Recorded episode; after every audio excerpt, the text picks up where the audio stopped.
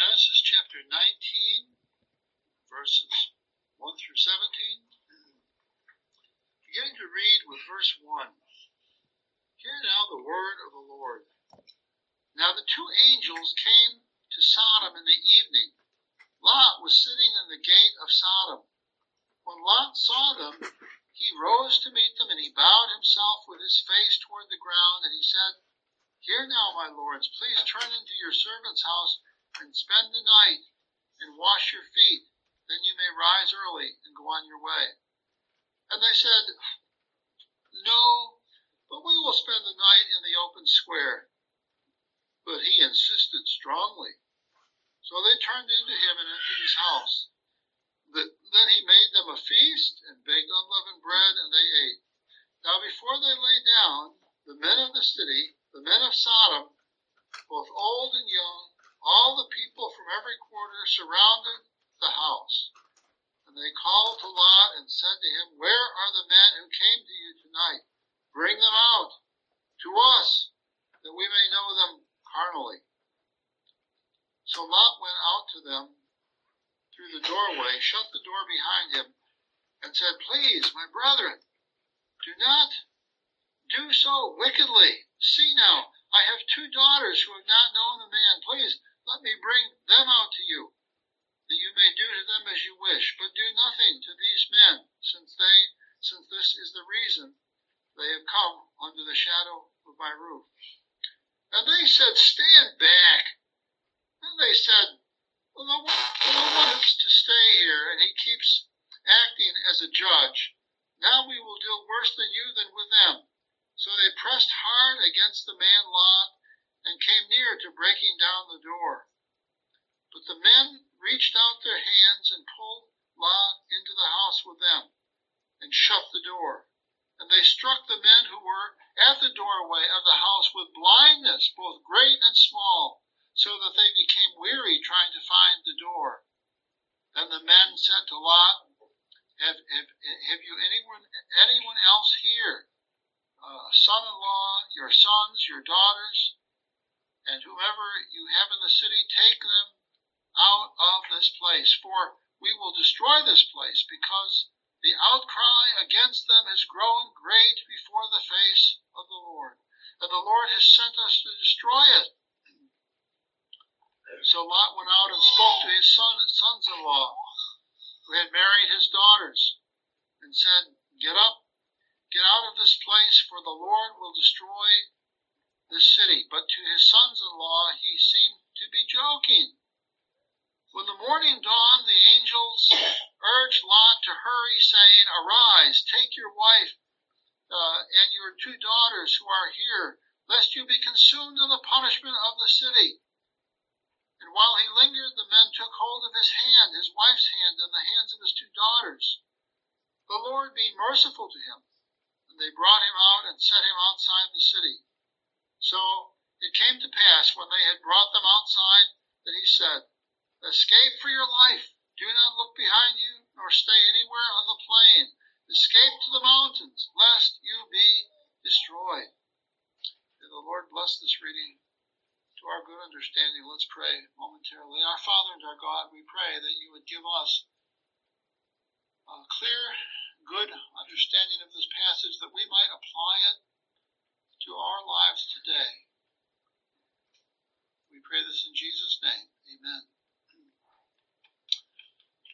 I'm sure you've turned to this text many times before in your life, and you've perhaps heard sermons on this passage. It's a famous passage having to do with uh, the Lord's uh, the finding of homosexuality, sodomy, as it's called, in the Bible uh, repugnant to the life that we ought to lead. This is very controversial today because whenever societies begin to decline, they repeatedly seize upon these ancient sins as if they're novelties and new things. Uh, they are simply signs that God has withdrawn his presence and his blessing from uh, certain society. But uh, you've probably never considered this passage in the light of family life and family health. And when you look at it in that light, it, a, it gives you a whole new uh, view of the kind of revelation and information the Bible can give us. And so I, I uh, invite you to, to come with me on this journey into this, this story and evaluate it and think about it from the perspective of the family. We've been looking at this uh, in terms of a longer series here of uh, the families in the Bible.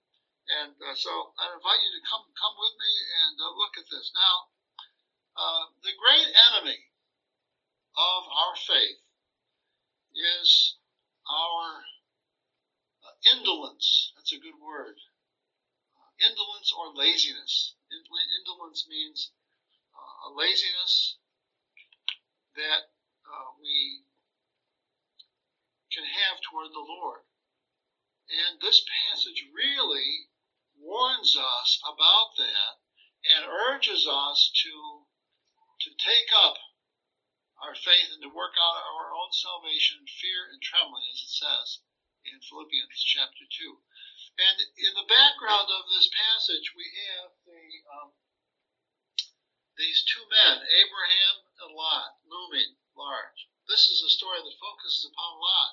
But all that we read about Lot, we cannot distract ourselves from reminding ourselves that there was another famous man that was alive back then and was working and very important to the covenant community, and that was Abraham, the father of Israel, the father of the covenant uh, families that became known as Israel. Uh, and really, as he was talked about in the New Testament, the father of faith. Galatians uh, Romans both deal with Abraham as the paradigm of faith, even though he lives way long ago in the Old Testament. Uh, when um, and, and, even though Paul talks a lot more about faith in the New Testament, Abraham is this archetype model of the faithful man. And so when we look at Lot in his life, we cannot we cannot lose or forget the fact that he's he's there, he's living his life, but he's living his life in contrast, in a sense, to Abraham. When you think, when you when you see what Lot has done, what, what Lot is doing, when God is dealing with Lot, you ask yourself the question, well, what was Abraham doing? How was Abraham behaving? How was God behaving with Abraham? So you see these two families, these two men, and their families were greatly affected by the way that they were living. Now, um, we remember the background of this passage is that they were under some duress that as the people of Abraham, the men of Abraham and the men of Lot, they were under some duress because there was pressure on the pasture land where they were living. They were in the hill country, and there was uh, agricultural pressure upon them because of the, the scarcity of food for the animals. And so they they had a consultation about this, and they they decided that they have to would have to divide up, and uh, Lot says, Lot looked at the land and he, he saw that the valley, the Jordan Valley, was much more fertile than where they were.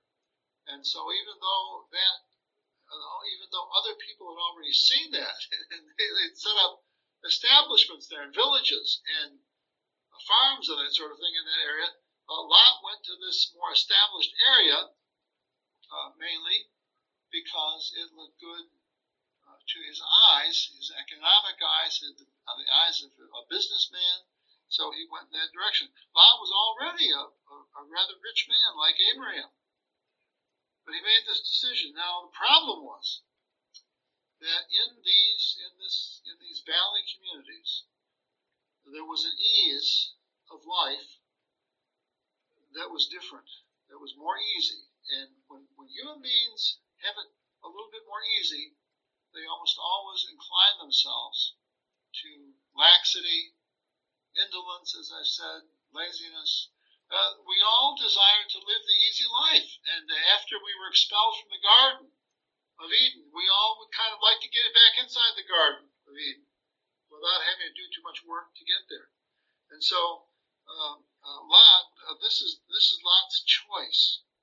Now, the first thing we see in terms of the sermon outline is that that, Lot, that Lot's life at this point became characterized by half measures. By half measures. In other words, you can take a measuring stick and you can measure a full yard or a full foot. You can say, well, that's that's the that's what a foot is or that's what a yard is. But you can also you can also just say, well, I don't really need to build build my house uh, 40 feet by 40 feet or something like that. That's a little bit larger. I will uh, I will cut it down. I'll just do the, the, the least that I can do or the least that I have to do. Those are called half measures. Maybe not doing the thing that you ought to do, doing the thing that's the hardest to do, but doing the thing by a half. And so that's what we see in Lot's life. Now, we see this in verse 1. It says, Now the two angels came to Sodom in the evening. Now, throughout this text, they're called men. Uh, but uh, we see right away that we're tipped off that these are two, these are angels who appear as men and yet they have angelic powers and angelic abilities. When they blinded the men at the door, when they brought down fire and brimstone upon Sodom and Gomorrah, Gomorrah, see where they were endowed in a way by the Lord which was much greater than any normal human being is. But uh, and, and we see from the very beginning that they were two angels that did that. But it says when they came to Sodom in the evening, it says Lot was sitting in the gate of Sodom. Now, when you sit in the gate of one of these ancient cities, it means that you are like an elder, or not like an elder, you are an elder of the city. So here was uh, here was Lot. he had moved to this area uh, for his economic livelihood, and um, we know that he had many good qualities to himself. And it appears that he had been rewarded for this by being elected to be one of the elders who would sit in the gate. But the problem is, as the story goes on, and as we see Lot's failures, as we see God's justice and God's vengeance falling upon Lot, we realize that he was a gifted man who was able to do many things, and he was able to rise up in a, in a social way to achieve a kind of prominence in the community. But we ask ourselves, what did he do about it? How did he use it? When the, when Sodom got worse and worse, when the men got so, when the men of the village got so uh, corrupt that they would come out at the, the very visiting or new visitation of some strangers to the village, the men and the boys of the village would come out uh, to uh, attack them uh, sexually, carnally, as the Bible says. What kind of what kind of people were these? And then, then the question comes back: what was Lot doing? Uh, Second Peter uh, two seven says that the the righteous Lot calls him righteous, which at least means that he was outwardly covenantal, living by the covenant outwardly. That the righteous Lot was vexed day and night by living in this area, in the city, with all of these sodomite inclined people. And we ask ourselves, what did this add up to? Why, how could he, what did it mean? If he was vexed, vexed, if, if his soul was tormented by the wickedness around him, why didn't he do more about it? There's no indication in the Bible that Lot preached to these people. You see, we can live in we can live in evil places. We can live in uh, decadent areas. And today, in, in the sense, in the West, that's Western Europe and America, Canada, South America, there is there's a tremendous amount of corruption and decadence all around us. Well, when we live in these areas, we, we ought not just live passively, of letting the culture around us preach to us or hold sway over us. We can live in these places, especially when there are not many alternatives. Where there are alternatives, though, we can take them. And Lot could have taken, Lot could have moved to Sodom and then decided it just wasn't worth it. He could have thought about his children and his children's children and thought, even though it was harder back with Abraham, even though my men were unhappy by their pasture lands, Yet it was more blessed back there. Sometimes the way of blessing is the way of deprivation. And sometimes the way of excess or outward blessing is the way of inner deprivation. And so Lot could have made these decisions. He could have decided, or if he lived in Sodom, he could have become a, a great field preacher or a great street, street preacher in Sodom, railing out. And uh, you, you say, well, what, well, the people of Sodom, they might have done this or that then. Yes, that would have been a blessed thing. If, if the people of Sodom had rebelled and reacted against this preaching, this exhortation of Lot, which he didn't do, uh, then he could have left then. But he would have played the man. He would have done the good thing. He would have made a good witness. What the Lord hates, as he tells us when he talks about the seven churches of Revelation, what the Lord hates are, are uh, Christians who live in places like this and just do nothing. Their neighbors say something and they don't uh, they don't reply. Just a, a week ago, one of the neighbors with whom I'm friendly with, he he, he said something about the abortion thing, and he said he he uh, he, he realized that uh, there was a certain sanctity to women's bodies and that we shouldn't interfere. And uh, I could have just said nothing right away. Though I said, "What about the baby, the bodies of the babies? you know, what about the, their sanctity?" Uh, I and I just said I don't test testify or witness. I said I'm I'm concerned for them, and I I just I it bewilders me how people can kill these little babies, you know, that you normally when something is less powerful, we consider the sin associated with those little things more aggravated. Why is it? How, how wicked can we be as Americans? Not only are we killing each other in places like Chicago and now Buffalo, New York, yesterday, how wicked can we be when we uh, when we attack the least strong, the weakest elements of lives, even the babies who are in utero? and, uh, and wickedly tear them apart and destroy them. It's so grisly. It's unbelievable that sophisticated modern people can do this with a sense of impunity, carelessness, and even righteousness. Many of the women of America consider this almost like a sacrament. I must have the right to abort children, or I, am less than a woman. How, how wicked and, and indolent can that be? And yet, that is the way things are. So, um, Lot's, Lot's life was marked by these half measures. He, on one hand, he was a righteous man. On one hand, he was sitting at the gate as an elected representative of the people. Yet, when we ask the question, what was he doing? We have to say almost nothing. Almost nothing we see some of this in the second point that I raise here uh, with uh, uh, Lot's paralysis. He, we see as soon as these angels come into the city, he is alarmed. You can see it in verse 2 and 3. Uh, when Lot saw them, he rose to meet them right away. He bows himself with his face to the ground. He said, Here now, uh, please turn into your servant's house and spend the night. Wash your feet then you may rise early and go on your way. They said, no, we will spend the night in the open square. you can just see the temperature rising. He says, but he insisted strongly. So they turned, to, turned into him and Why did Lot insist so strongly? Because he knew of the wickedness of the city. He knew his neighbors. He didn't leave Sodom. He didn't preach to them, but he did know the wickedness of uh, their lives their lives. And if he was so worried, why abide inside him, Sodom? Uh, why was he? Why was he so worried about these men, these visitors? Well, he knew how wicked the people were around him. Now, the, the issue is here that we will grow in the the um, in the direction of our inclinations. This is what was happening in Sodom. They had ungodly inclinations and they were growing worse and worse and worse in these ways. The question is, what are our inclinations? What are your inclinations?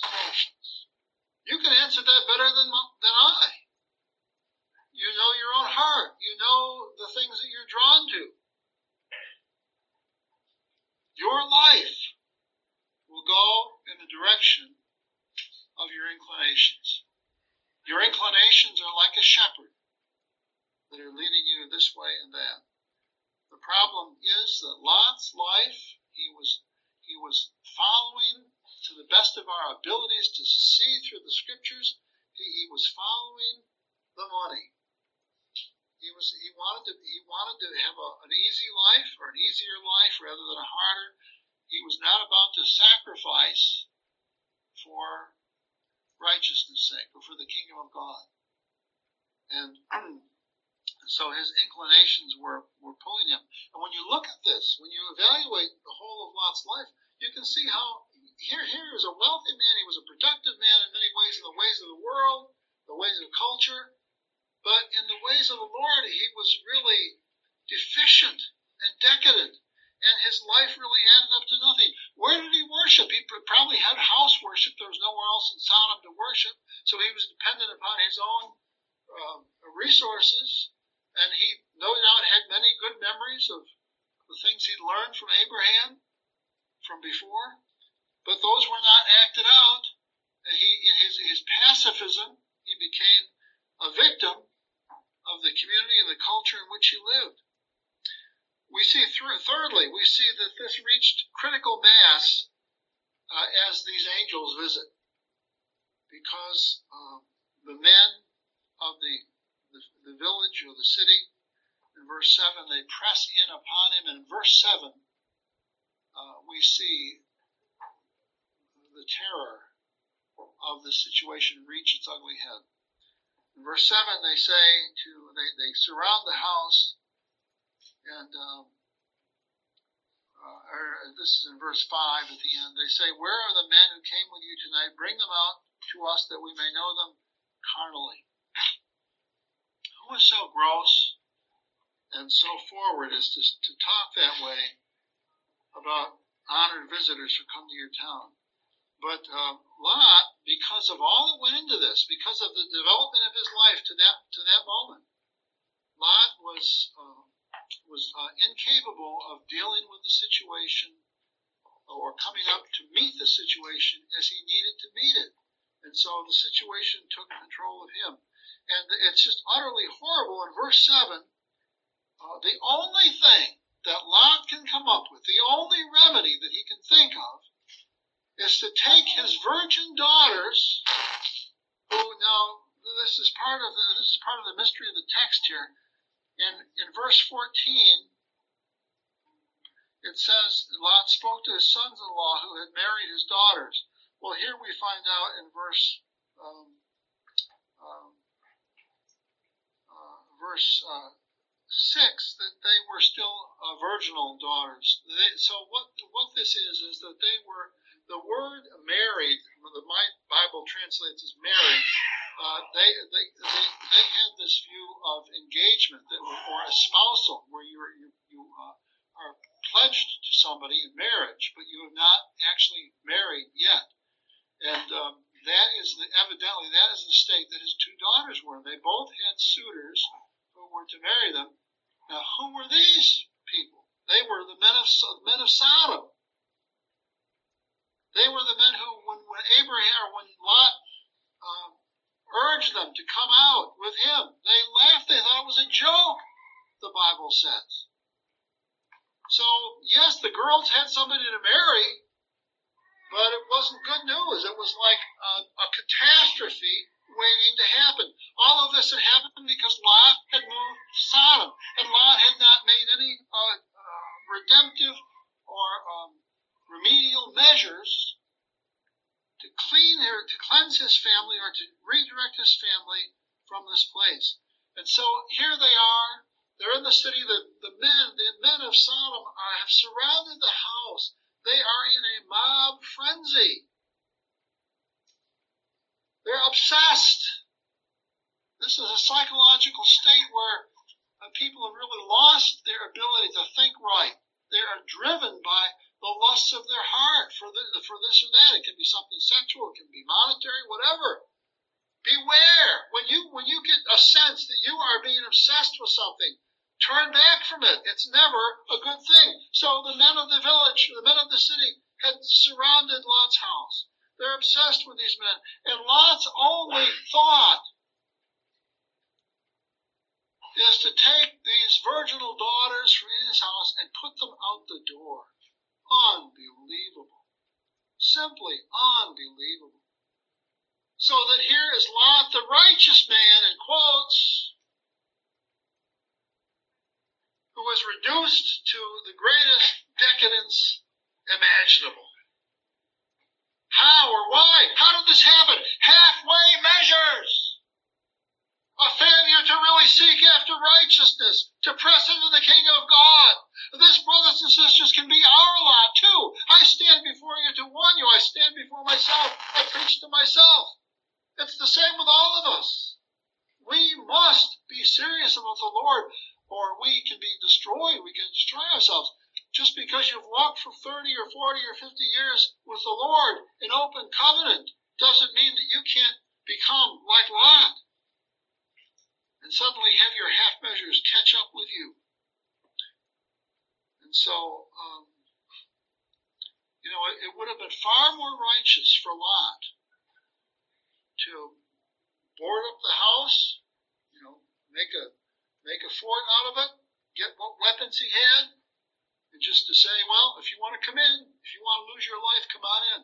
But you're not going to get these men, and there's there's going to be no other. You know, his daughters would not have even been mentioned. It would have been much more righteous for Lot to perish that night in a military-like debacle.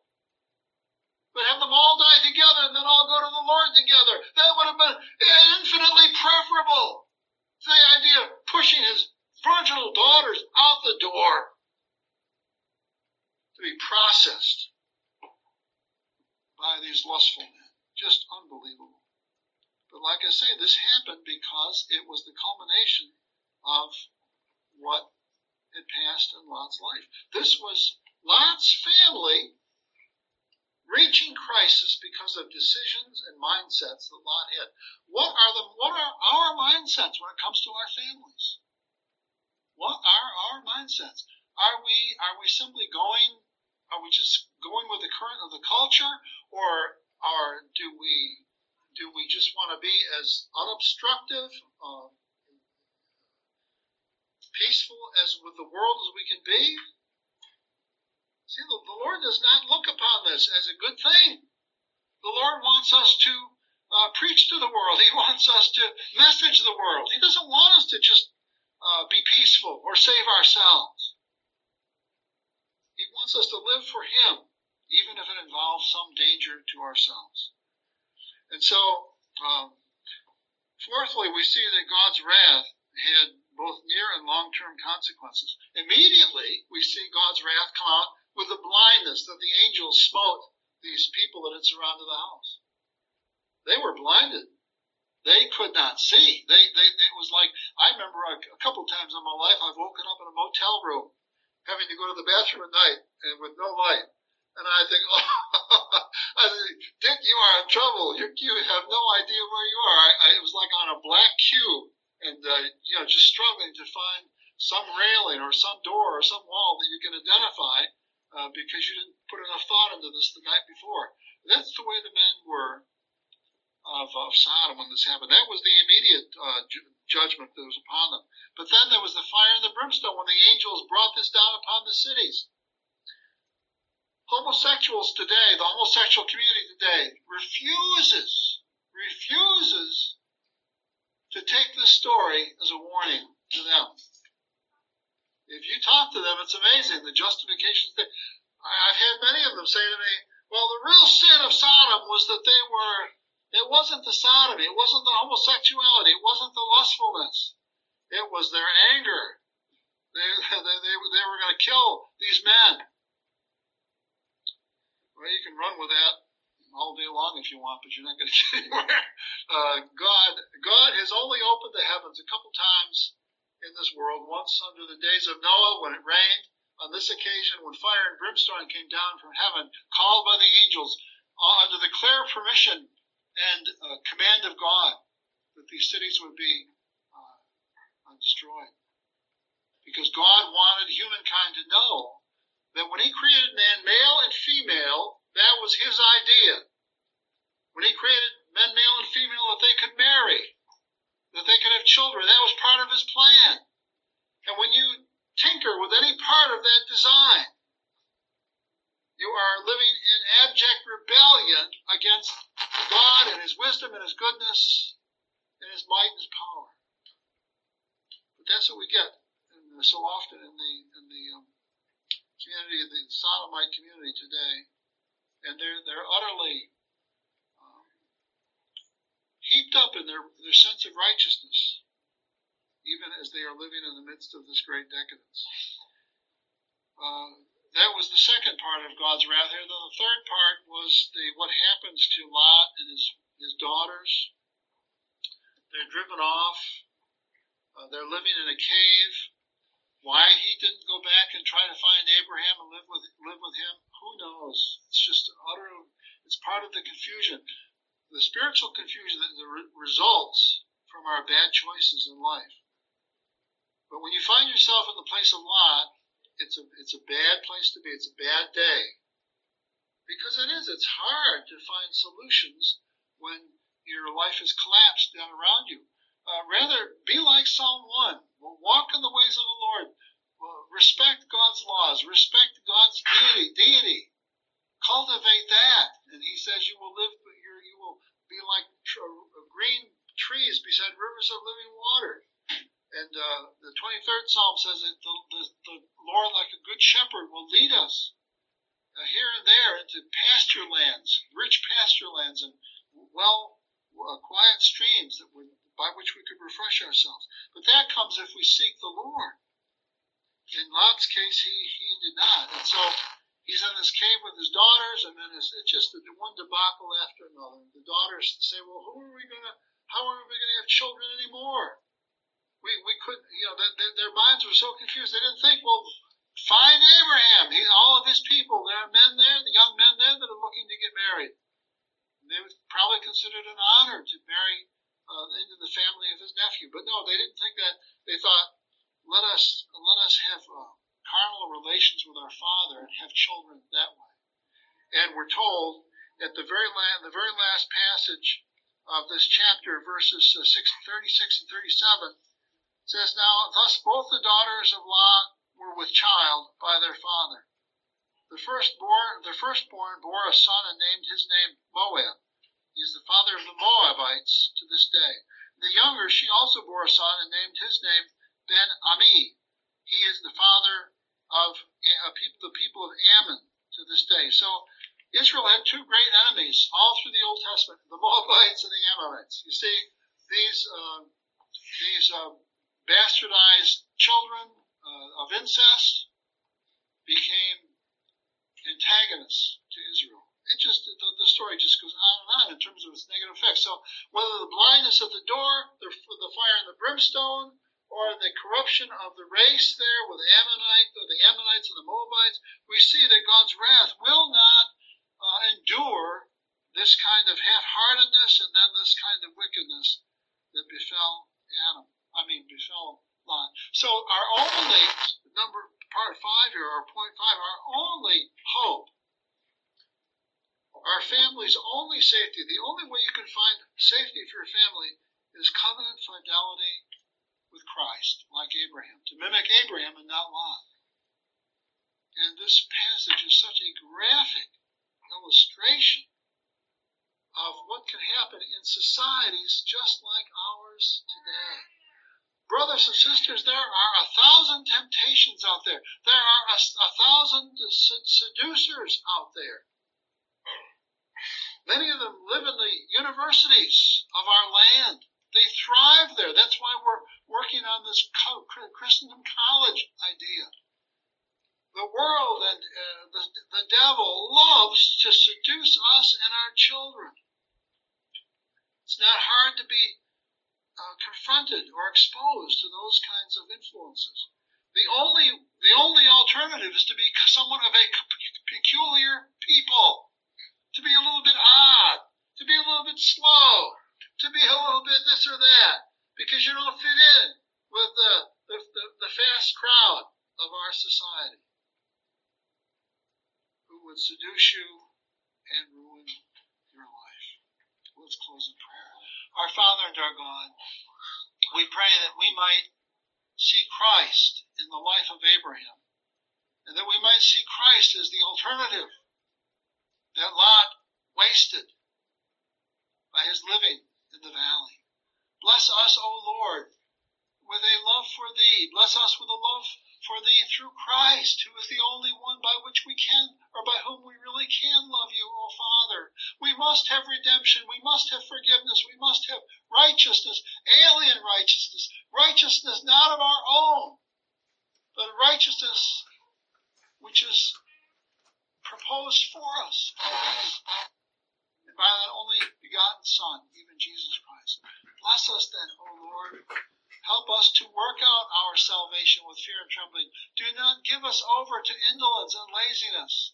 Help us to be ready to pay a price.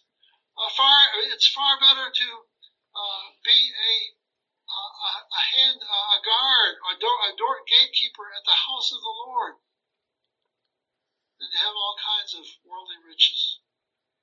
Give us this perspective, O Lord. Help us to be people of the long view and not the short view. In Jesus' name we pray. Amen.